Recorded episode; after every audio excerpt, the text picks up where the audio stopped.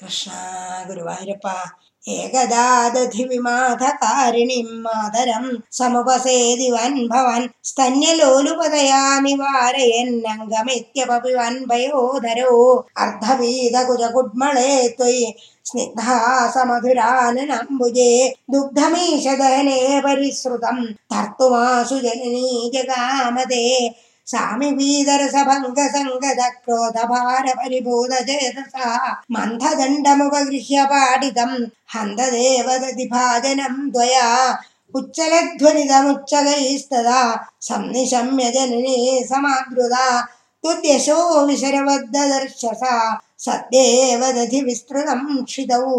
వేదమార్గ పరిమార్గితం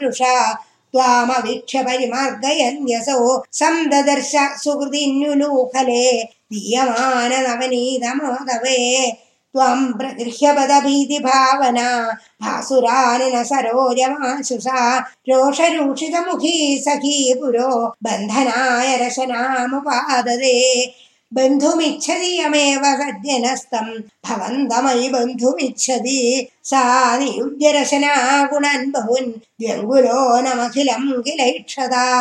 विस्मितस्मितसखी जनेक्षितां सुन्नसन्नवपुषं निरीक्षितं नित्यमुक्तवपुरप्यहो हरे बन्धमेव कृपयान्नुमन्यथा स्थीयतां चिरमुलूखले खले त्यागदा भवनमेव सा यदा प्रागुलूखलबिलान्तरे तदा सक्तिरर्पितमदन्नवस्थिता यद्यपाशसुगमो विभो भवन् संयदः किमु सभाषयानया एवमादिविजैरभिष्टुतो वादनाथ परिपाहि मां गदा